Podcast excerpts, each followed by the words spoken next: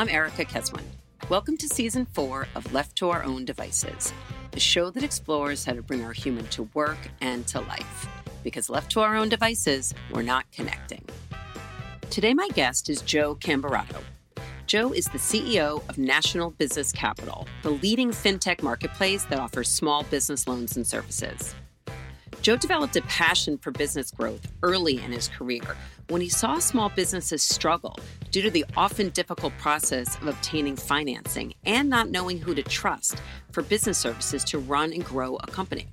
What started out of his spare bedroom in 2007 has blossomed into a company with over 100 employees and multiple locations.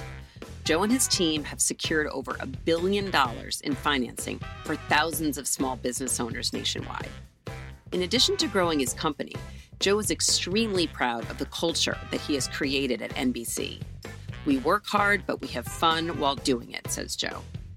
Employees are recognized for their hard work both in the company and in their community.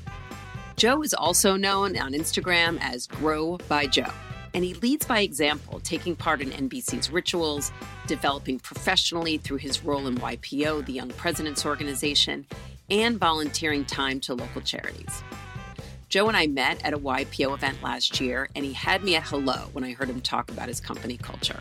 I am so excited for all of you to get to know him today. Joe, how are you? Good to see you. Good to see you too. How you doing, Erica? Good. I'm really good. Very excited for this conversation and really just want to dive right in. So, for people who don't know about National Business Capital, you know tell us what it is. I you know read that you started your business out of your spare bedroom. You know what's what's your mission? Yeah well my mission is driving growth for all so that it, driving growth for our customers which are small business owners helping their business grow but also driving growth for people here at the company our employees. And that's become our new mission which is really cool. National business capital was founded out of my spare bedroom in 2007 what started off as a small local business consultant helping, you know, I was helping one business owner at a time get money for their businesses, you know, it's turned into this amazing fintech platform that utilize technology now to handle a lot of applications, thousands of applications a month, streamline, really simple process, which a really great focus on good people. But we've helped secure over a billion dollars in financing for businesses across the country. And we have over 75 different business lenders on the platform. And this is lenders everywhere from SBA to lines of credit to equipment financing to term loans to account receivable financing, ABL, inventory lines, and really any type. If you own a business, like we have all that financing in one place, it is it's really confusing as an owner. A lot of times, most of our customers are outgrowing the bank or they're just moving too fast for banks to keep up. So there's all these other options out there with a lot of non-bank lenders or specialized banks that really just focus on business, not checkings and savings. So, long story short, you apply in one place, we match you with the right lender. And we really just save owners time and frustration. You know, if your bank that you've been with forever says, hey, we're capped on our line, it's like, where do you go from there? And right. when when I got started in 07, a lot of lenders actually didn't even have websites, which is kind of funny. And, and that was still like Google was really just kind of becoming mainstream at that mm-hmm. point you know, now there's been such a big focus. This whole fintech boom's happened, which is amazing. And it's really, there's never been a better time to access capital. But, you know, you go online now, you type in small business loan or business line of credit, and a million things come up. Right. People probably don't know, right, where do you go from Where do you go? And it sounds like you're really a partner to these businesses. Yeah, we're like a financial partner. Mm-hmm. It's not just about the first transaction. A lot of our customers have been with us for years and a lot of them are constantly growing. You know if they're in construction they're buying more machinery. If they're acquiring customers they need marketing dollars. If they're buying inventory sometimes certain times of year they have seasonal things where you know they need to do a big big purchase. So right. there's all these different reasons. There's no like one size fits all lender. If we only if we were the sole lender or we only worked with one lender we, we would fail. Got it. Got it. You know so you have to have all those options mm-hmm. basically. mm-hmm. So, uh, you know, we've been through a couple of years of this pandemic, and you know, if even you pick up, I think any newspaper, online article, wherever you go to get your news, one of the biggest stories was always about the impact on small businesses and how they really were suffering. And so, you know, tell us, I mean, how were you able to support them? I mean, maybe there's a story or something that, that you can share to really bring what you do to life for the audience here. Yeah, I mean, listen, it was a wild time for my company. It was a wild time for all companies. I mean, my business is tied to small and medium sized companies. Right. You know, and we work nationwide. So, you know, I started the company in 07, went through 08, 09 recession, which was a wild time financial crisis, which trickled down to, you know, my business at the time. But I never dealt with the situation where like business stopped. So, so it was really challenging a lot of challenges that small, medium sized companies had to deal with. We had to deal with with ourselves too. We had to really reorganize, restructure the company and kind of wait. You know, like PPP took over, and which is really, you know, that wasn't normal for any lender. PPP was this new thing. Right. So that was a challenge within itself, and just kind of waiting for the dust to settle and then really just bringing the team back and getting focused. You know, we came back in a little bit earlier than most, like the end the end of the summer of 2020 and really started to get focused. We started with our legacy customers, you know, customers that have been with us and made sure that their needs were being served. Mm-hmm. And then really started to open it back up to new customers. But, you know, it was a process. It was a scary time for sure. And, and there wasn't really a lot of answers. There was a lot of uncertainty. No one really had the answers. No one knew when things were going to get picked back up. Everyone kept saying, you know, another two weeks, four weeks. And it just, and I think with all challenges, there is opportunities created. I think, unfortunately, when you're in the middle of it, doesn't feel like that. I do think that business is interesting and you have to go through these cycles, and these cycles do get rid of a lot of whether it's not good businesses or the weaker businesses. And it's like the circle of life, which is unfortunate, but it also leads opportunity mm-hmm. to the folks that stay focused and stick through it and tough it out. Or, you know, what I always say is like the people that were doing the work when times were good and the companies that were doing that work when times were good, whether it was with culture, whether it was processes, systems, you know, people like they, when, you know, you had this blip in the economy, we're seeing a lot of the companies that really had it together are now back at it aggressive, taking market share, and they're inundated with opportunities. So it's been wild. Like I would have thought that this bounce back would have taken a little bit longer. I would have thought that lenders would have been a lot tighter and opportunity, you know, is out there. Businesses are back to growing. Some have, you know, hit what they've been doing uh, pre-pandemic numbers. Mm-hmm. Uh, some are, are exceeding it, and then lenders are really competitive. There's like never been a better time oh. to access capital in the history of me founding the company. So yeah, well, it's very positive and nice to hear, given what we've all all been through. You yeah. mentioned, well, we came in earlier than many. I assume you were referring to that you came in back to the office, which, you know, the theme for this season of the podcast is now what? You know, we've been taking, you know, two steps forward, one step back, a lot of this in and out, back and forth. And you shared with me right before we started recording that you are building a new office. And I want to hear about it. I also find it so interesting given that most people I'm talking to are either getting rid of their office or subleasing the office or redesigning the office. So tell us tell us about this new office. How are you thinking about return to office because many leaders, CEOs can't get people to come back in. it's I, I just, you know, I'm sorry for laughing and it's just such an interesting topic to me and my team, we all kind of laugh and shake our heads. I mean, if you're having a tough time getting people to come back, I think it's a really good time to really relook at your business and and your culture and, and what are you really doing? And and people want more today than just a place to show up to work. And they want a fun environment they want environments and companies that bring i think more to the table. And we haven't had any issues with people coming back to work. You've had the option to work remotely one or two people took advantage of that because of other things going on, you know, at home with folks that had to be really cautious, completely understandable. But we haven't had any issues bringing anyone back, which is pretty amazing. But like I was saying before, like we, when times were good, we've always focused on culture was great, but I'm like, we got to bring culture to a new level. And like, what's the point of all this? And, and how do we build like great teams? And what can we do better than everybody else?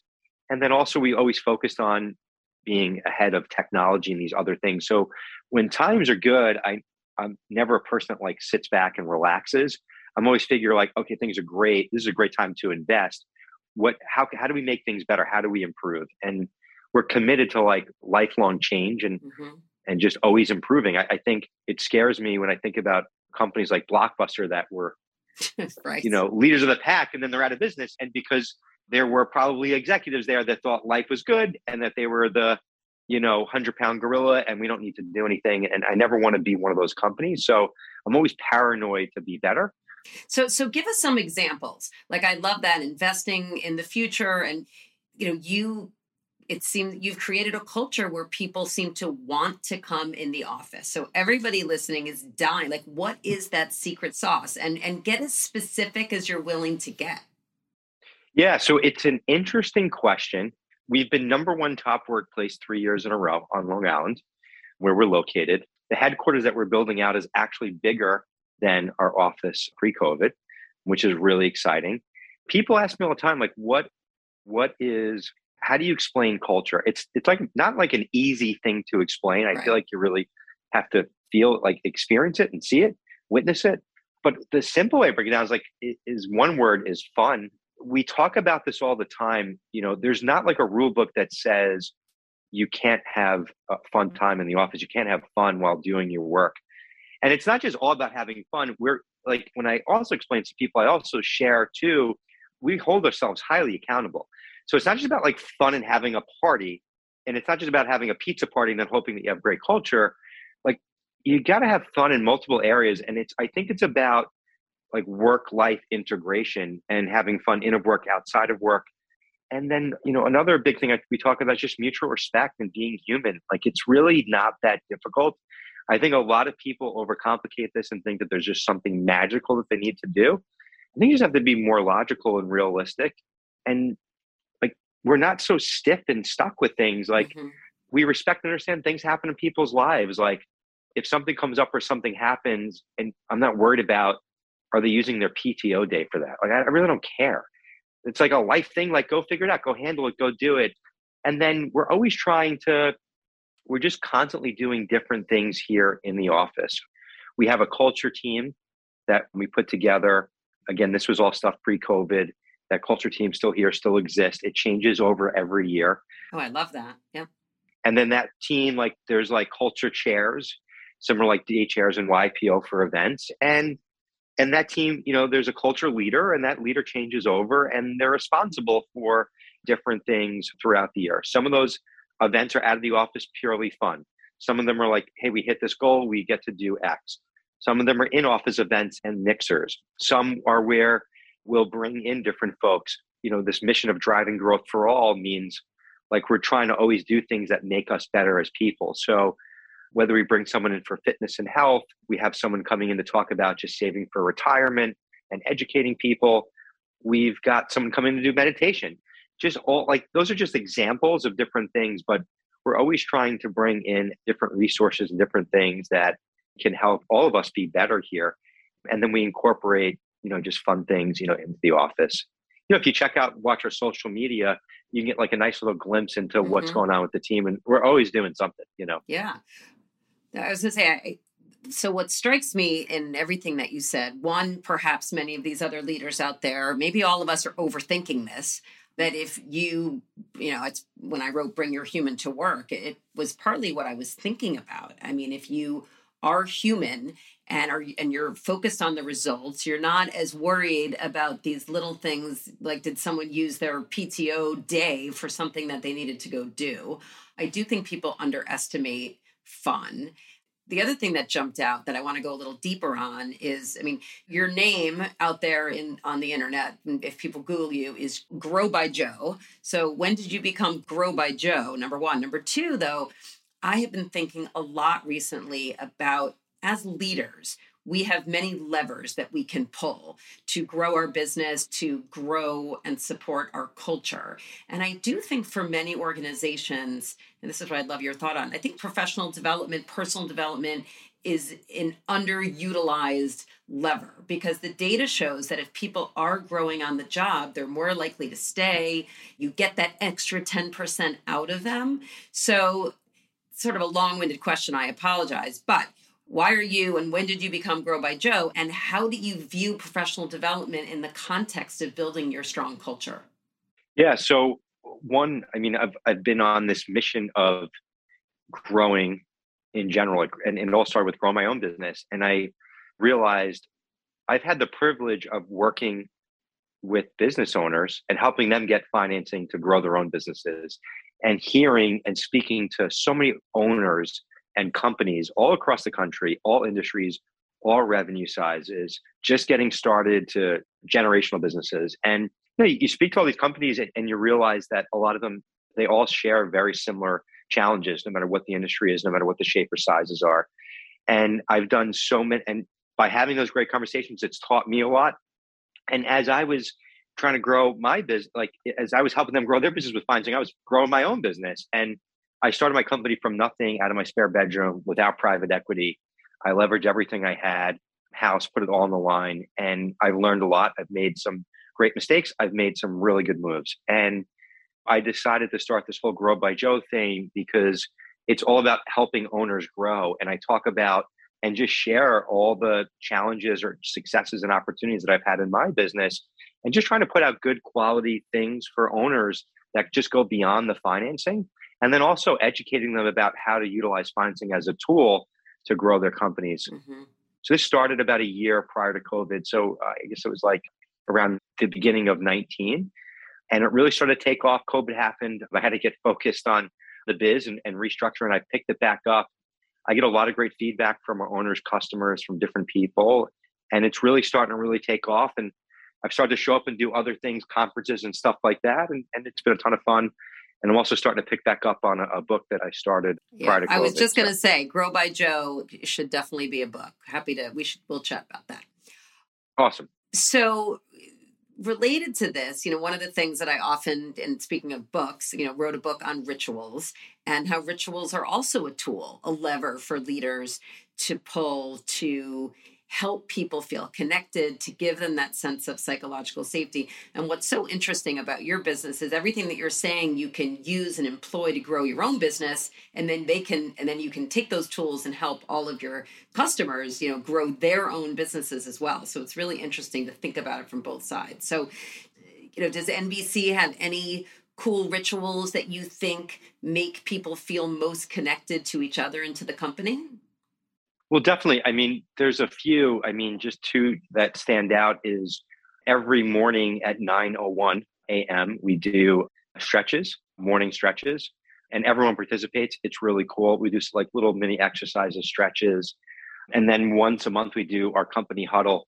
It happens the Friday, the first Friday of every single month, and uh, we recap what we did great last month, our wins, and then we also kick it off with some sort of an icebreaker that we break off into pairs of you know twos and threes and that ha- those things happen constantly i participate in if i'm not on a call an early morning call like today i was not and uh, know I was out there doing stretches, you know, with the team, jumping jacks, and it's a really cool, fun way to start the day. And if it's like if there's someone who heads it up, if that person's out, someone else takes point, and it's like clockwork every day. It's it's actually really funny when I bring, like, if I do have a meeting in the morning here and someone actually comes into the office, they're like, "What's going on out there?" you know, it's a cool thing to witness.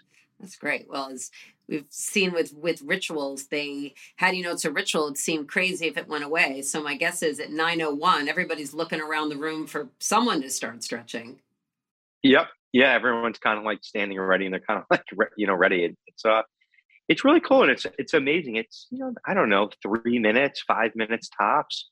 It just grounds you, and it's like a great way to start the day.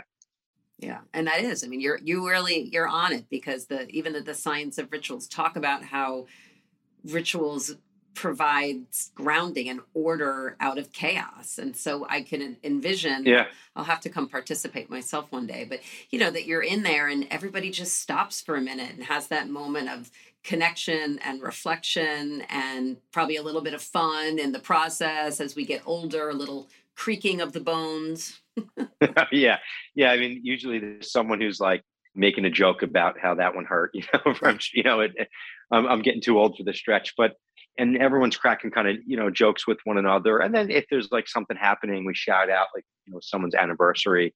yeah. or birthday or whatever. So it's a cool little, it's a nice little refreshing way to start the day. Yeah, it's not rocket science, and it sounds like it's one of the no. things that makes NBC feel most NBC ish. So that's perfect. So my final question is a question that that everybody gets on the podcast. It is as follows. I mean, Joe, what do you say you do in your life that makes you feel most like you? Huh, that's an interesting question. What do I do in my life that makes me feel in business or personal or it any could be anything. Well, I mean, I, I love spending time with my family and obviously and kids. And I have a seven-year-old daughter, a two-year-old son, and that's been a ton of fun and making me feel like the new me. Know, right, this this right. new me with having up and coming kids. I think what makes me feel the most me is is when I'm like, you know, growing and pushing myself, and I've really realized, you know, I think you get burnt. You can get really burnt out as an owner, you know, and once, and I think too, when I was younger, I always thought when I got to here, whatever that was, that it was all going to be. When I get to here, I'll be happy when it's good. And I really started to fall in love with the process, enjoyed the process, and that's really happened recently.